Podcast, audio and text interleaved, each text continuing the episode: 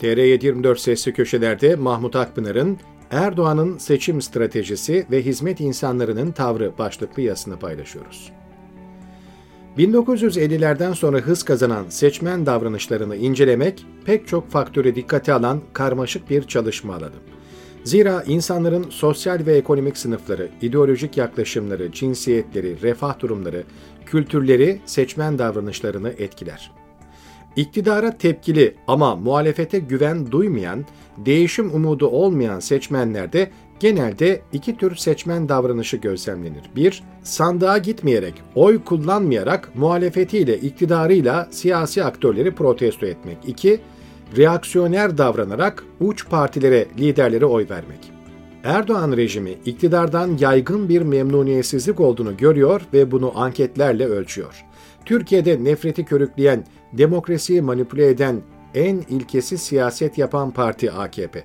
Ama Erdoğan liderliğindeki AKP yıllardır seçimlerin ruhunu okuma, seçmen davranışını analiz etme ve kazanma konusunda gayet rasyonel.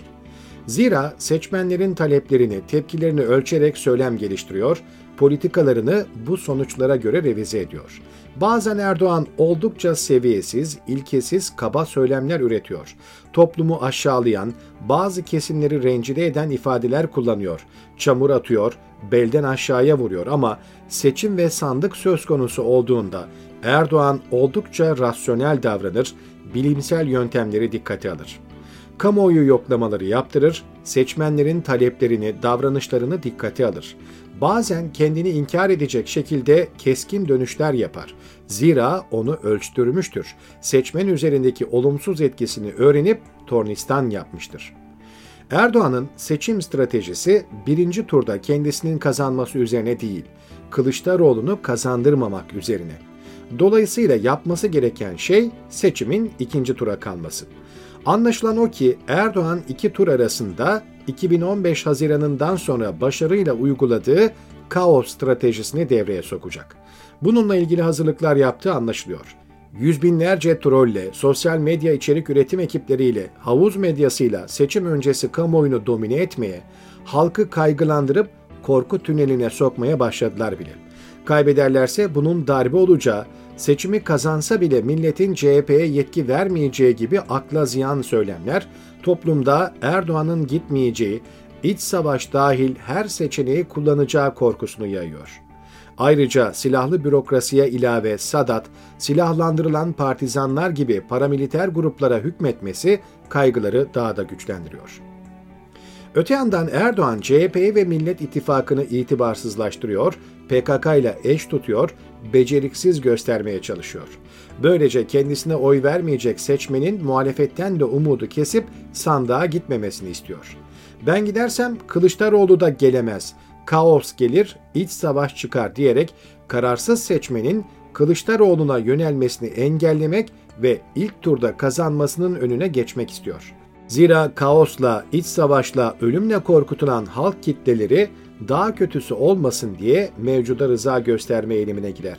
2015 seçimlerinde akan kan ve çıkan kaos halkta bu etkiyi oluşturdu. Gündelik yaşam mücadelesi veren insanlar Suriye, Irak gibi olmaktansa Erdoğan'a biraz daha katlanalım kıvamına getirildi. Yine halkı tehdit ediyor, iktidarı teslim etmeyip ortalığı karıştıracağı, koltuğu devretmeyeceği ihtimalini kamuoyuna yayıyor. Böylece halkı kerhende olsa kendine razı etmek, en azından sandığa gitmemeye ikna etmek istiyor. Korkan, endişelenen halkın sandığa gitmeme refleksi gösterdiğini iyi biliyor. Erdoğan'ın seçimleri ikinci tura bıraktıracak stratejilerinden birisi de kendisine gelmeyecek oyların Kılıçdaroğlu'na gitmesini engelleyecek iki tavşan aday çıkarmak oldu. Reaksiyoner davranacak seçmen Muharrem İnce ve Sinan Oğan'a yönelecek, böylece Kılıçdaroğlu'nun ilk turda seçilmesinin önüne geçilecek. Eğer iki aday %5 ve üzeri oy alırsa Erdoğan hedefine ulaşmış olacak. Buna matuf son düzlükte Sinan Oğan ve Muharrem İnce propagandasını artıracaktır. Ama seçim yaklaştıkça seçmenler daha makul düşünmeye ve rasyonel davranışlar geliştirmeye başlarlar. Bu çerçevede iktidarın desteğine rağmen seçmenin Oğan ve İnce'nin neye hizmet ettiğini sorgulayıp akıllıca davranması bekleniyor. Seçim atmosferinde hizmet insanlarında da bir kafa karışıklığı gözlemliyorum. Bu dönemin mağdurları arasında Erdoğan'ın seçimine gitmeyeceği, halkın Erdoğan'ı hak ettiği, dolayısıyla bir süre daha gitmeyeceği, diktatörlerin seçimle gitmesinin mümkün olmadığı gibi söylemler var. Çözümün sandıkta ve seçimlerde olduğuna inanmayan, mistik ve ezoterik beklentiler içinde olanlar az değil. Bunlar oy kullanmayı, sandığa gitmeyi abes, gereksiz görüyor. Dolayısıyla çevrelerini de etkiliyorlar.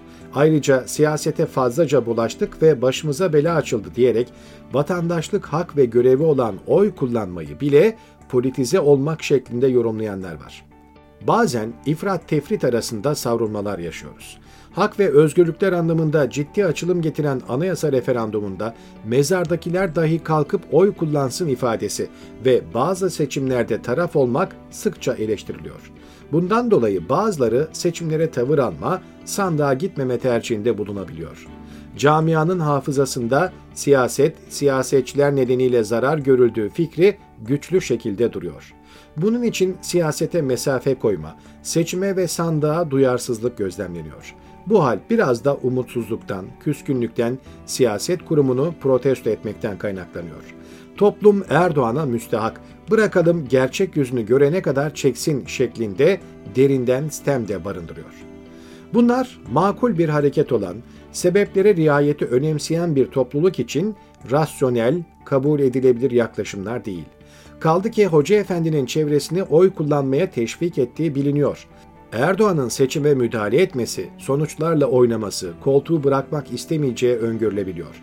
Ancak bunların başarıya ulaşacağı gibi bir seçeneği peşinen kabullenip sandığa gitmemek, siyasi çözümleri yok saymak kader ve kaza anlayışımıza ters. Tedbiri almadan, sebeplere riayet etmeden yenilgiyi kabul etmek cebriyeci bir kader yorumuna giriyor. Sebeplerle hareket etmek, yapabileceklerimizi yapmak durumundayız. Şu anda önümüzdeki en etkili yasal ve makul seçenek vatandaş olarak oyumuzu kullanmak. Bunun dışındaki haller ve seçenekler etki ve sorumluluk alanımızın dışında. Dolayısıyla mistik, metafizik, ezoterik söylemlere itimat edip sandığa gitmemek, çevremize bunu telkin etmek, farklı beklentilere girmek, makul, mantıklı, rasyonel hizmet insanlarına uymuyor. Parti propagandası yapmaya, siyasi amigoluğa soyunmaya elbette gerek yok. Lakin anayasal hak ve sorumluluk olan tercihlerimizi kullanmalı ve reyimizi sandığa yansıtmalıyız. Sandık her şey değildir. Tek başına bir ülkeye demokrasi getirmez. Ama sandık olmaksızın da demokrasi, çoğulculuk, katılımcılık, değişim olmaz. Bir oydan bir şey olmaz, ben mi değiştireceğim demeyip sandığa gitmek lazım. Ben bel fıtığıma rağmen 3 saat 45 dakika kuyrukta bekleyip oyumu kullandım, bireysel görevimi yaptım.